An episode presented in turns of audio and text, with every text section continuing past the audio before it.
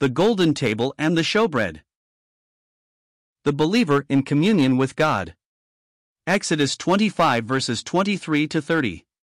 Leviticus 24 verses 5 to 9. The table and its loaves bring up some very precious thoughts, which must ever cluster around it. It takes us far beyond mere provision for our need, though there is that in it. The psalmist could speak of God preparing a table for him in the presence of his enemies. The prodigal, on his return from the far off country, found a well loaded table. And in the type we have here, it is very precious to consider all the work of Christ which has been set before us on past evenings as leading up to, and into a place in which we find a table.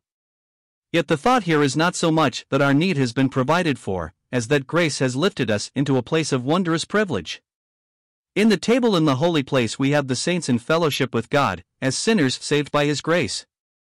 The thought would be enough, did we fully apprehend it, to fill our hearts with continual praise? Well, might we ask, how can it be? The table here supplies the answer. It is Christ before God sustaining his people in the enjoyment of this unspeakable privilege.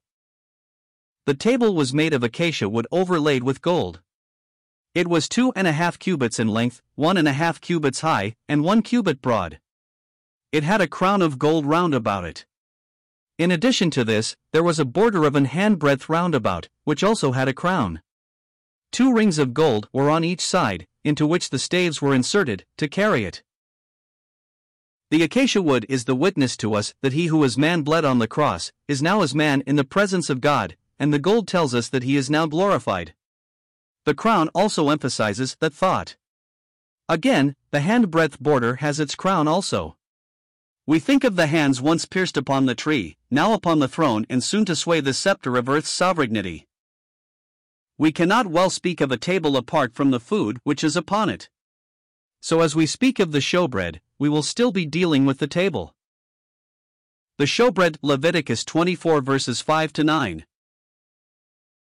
Speaking of the loaves of showbread, I would first speak of the other places where loaves are mentioned, and this, because there is a very close connection as to the truth taught. So we shall speak of one loaf, two loaves, and twelve loaves. First, I desire to say that the loaves in their primary application set forth Christ. For seven days they were before God, emitting a gracious odor of frankincense. Then on a Sabbath day they were removed, fresh loaves were put there, and the priests fed upon those they had removed. These loaves on the table for seven days tell us of the infinite delight which God had in a past eternity in His Son. But just as he will share with those priests that bread, so will he share with man that one who ever gave his heart such unbounded joy. We may here, and in this connection, read a portion of 1 John 1 verses 1 to 4. That which was from the beginning, which we have heard, which we have seen with our eyes, which we have looked upon and our hands have handled, of the word of life. For the life was manifested, and we have seen it, and bear witness, and shew unto you that eternal life, which was with the Father, and was manifested unto us. That which we have seen and heard declare we unto you, that ye also may have fellowship with us, and truly our fellowship is with the Father, and with his Son Jesus Christ. And these things write we unto you, that your joy may be full. Do we need to say aught about this passage? Here we have Christ in the bosom of the Father in the eternal past. Who can tell the deep joy that the heart of the Father had in that Son? But others must share in that joy, hence all the story of love, the Father giving up his Son, the Son stooping to become a man. As we think of these loaves, they bring before us the way in which Christ met the deep need of our souls. Each loaf told out the sufferings which he must endure ere a sinner could feed upon him as the bread of life. First, there must be the death of the wheat. So we read in John 12, verse 24 Except a corn of wheat fall into the ground and die, it abideth alone. Second, the wheat must be ground between the upper and nether millstones. Isaiah 28 verse 28 Bread corn is bruised. How that recalls the bruising of chapter 53 colon 5. Then there is another thing. The loaf must feel the fire, it must go to the oven. Lam 113 says, From above he hath sent fire into my bones, and it prevaileth against them. Oh, that as we look upon any loaf, it may keep before our hearts the cross of Christ. And to those who as yet have never trusted in Christ for peace and pardon, we would say that just as to satisfy the hunger of the body you appropriate the bread upon the table, and you never expect to feel satisfied until you have done so, so believing on the Lord Jesus Christ is just like making the food your own which is set before you. And you cannot feel as a saved one feels until you have done so. He that cometh to me shall never hunger. Cometh is just another way of saying believeth, and, thank God, the very moment the sinner believes, that moment the soul hunger pangs are assuaged.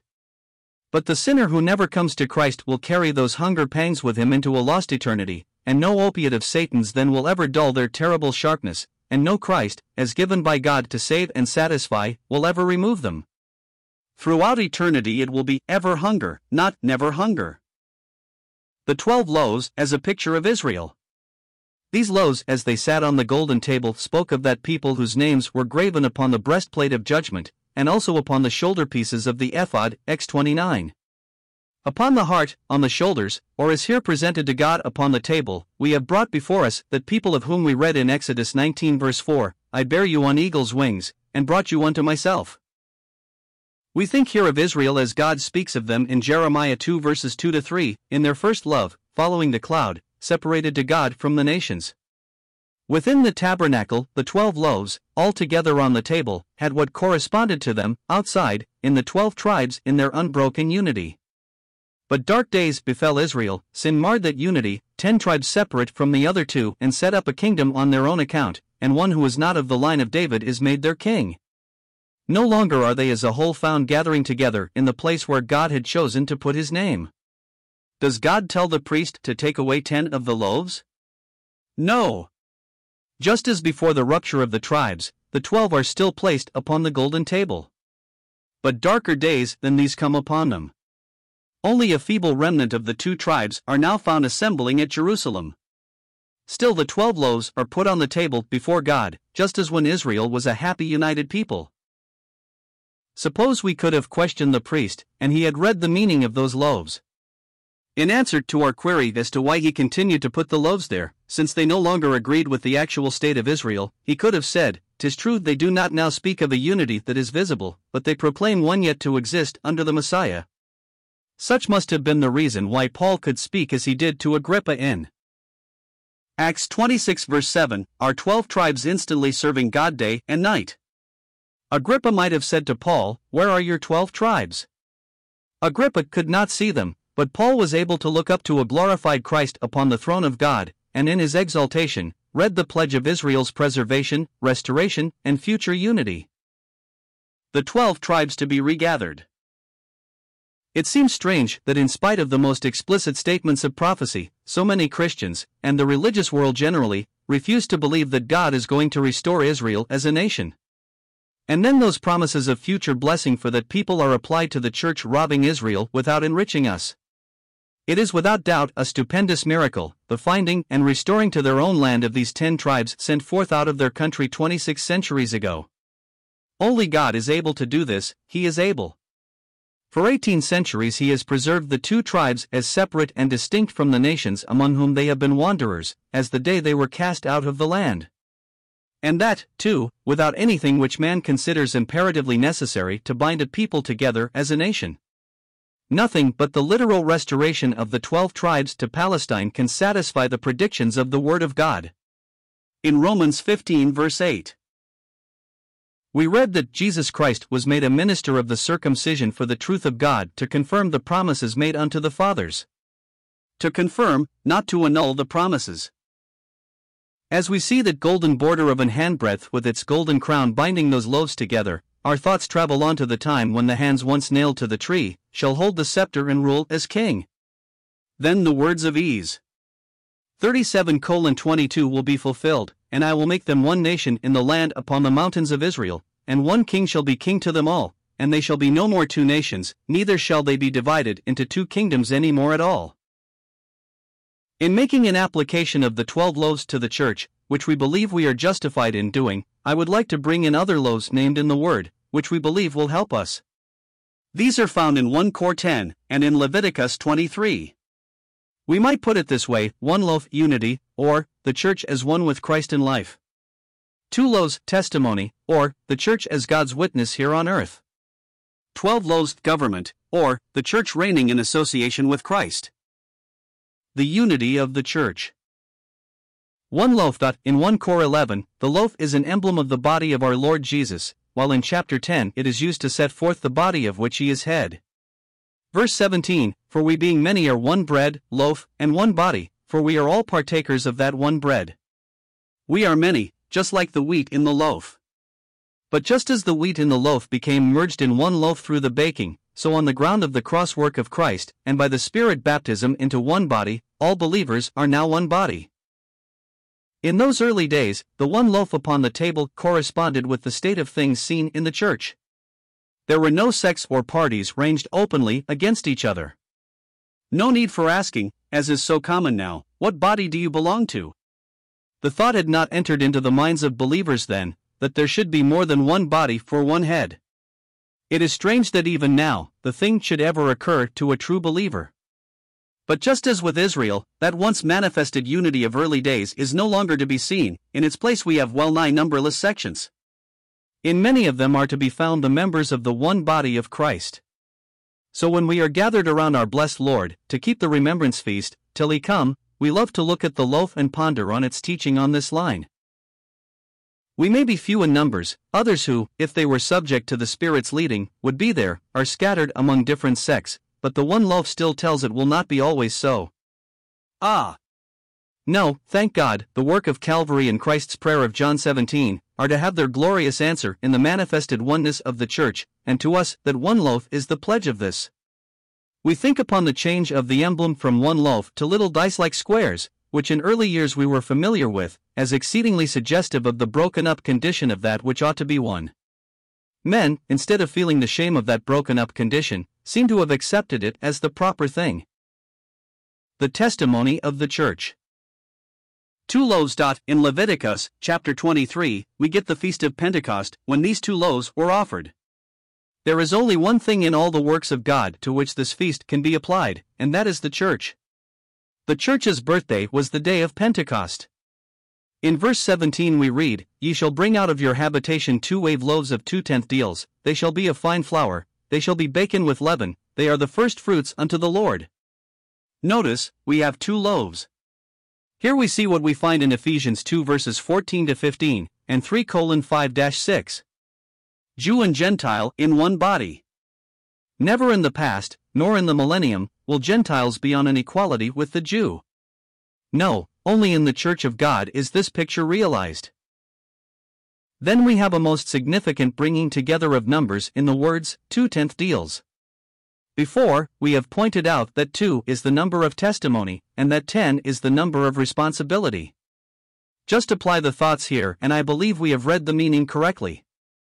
The church was responsible to be a testimony for Christ, but alas, what a failure it has been, and in the words, baken with leaven, we see the cause of that failure. How soon the flesh made itself manifest. In Acts 5, we get Ananias and Sapphira lying to God, and seeking to maintain the reputation for a wholeheartedness they did not possess. Murmuring in chapter 6, and what a sorrowful picture we get in the Corinthian church. We see in embryo the sects and parties of the present day, with what has ever accompanied such work, a carnal state unfitting the soul for the reception of the mind of God. The governmental completeness of the church. 12 loaves. 12 is the governmental number. It is 3 times 4. 3 giving us the number of God, our triune God, Father, Son, and Holy Spirit, 4, the number of the creature. It is God governing through His people. It matters not whether we think of earth or heaven, we see this to be His order. On earth, it will be through Israel, in the higher sphere, the heavenly Jerusalem, it will be through the heavenly saints in association with Christ. Were it not that the Word of God leaves us in no doubt as to the destiny of the Church, it would be most daring presumption on the part of poor sinners to look up to such a future. But for this very future He saved us, through His death on the tree, and to keep us and bring us safely into the enjoyment of all that glory, He is now on the throne. And to us, that handbreadth border with its crown of gold, has its ministry of encouragement and joy, which is not less sweet because of its application also to Israel. Thank God, in spite of the failure of the people of God, and the rage of Satan, the Lord Jesus will yet have with him in the glory the church for which he died. It seems to me it was this thought that filled the heart of Paul when he penned those words in 2 Timothy 4 verse 18 And the Lord shall deliver me from every evil work, and will preserve me unto his heavenly kingdom, to whom be glory forever and ever. Amen. Things around the dear man of God were depressing in the extreme. The enemy was active, many who should have been quick to give the word of cheer had turned away from him. He must have felt he was no longer desirable to them. But in the midst of it all, he is able, if I may put it thus, to look up and see Christ sustaining him before the Father in all the acceptableness of his own blessed person and work. So that, like the loaves, which emitted a fragrance in the holy place, he gave joy to the heart of God. And not only that, he is being preserved to the heavenly kingdom. His master had trod the path before him, and he is now on the Father's throne, but the time is coming when he will sit on his own throne, and to that time Paul looks on, knowing he is in the hands of a glorified Lord. We have said that 12 is the governmental number, a few uses of it will make this clear. The people through whom God will govern this world in the coming day, Israel, is the 12 tribe nation. When God would set in the church competent authority, he gave 12 apostles. In the brief glimpse we get in Rev 21 and 22 of the heavenly Jerusalem, which is called the bride the Lamb's wife, we get no less than eight twelves. Here then, we have the new creation number, 8, joined with the governmental number, 12. One of these twelves are the twelve gates. The gate was the place of judgment or rule. In the book of Eze, chapter 48, we read that the Jerusalem in Palestine, in the millennium, will also have twelve gates. It is to be the lower, or earthly capital, but the Jerusalem of Rev 21 and 22 is the higher, or heavenly capital. In and through the church, Christ will rule and bless creation.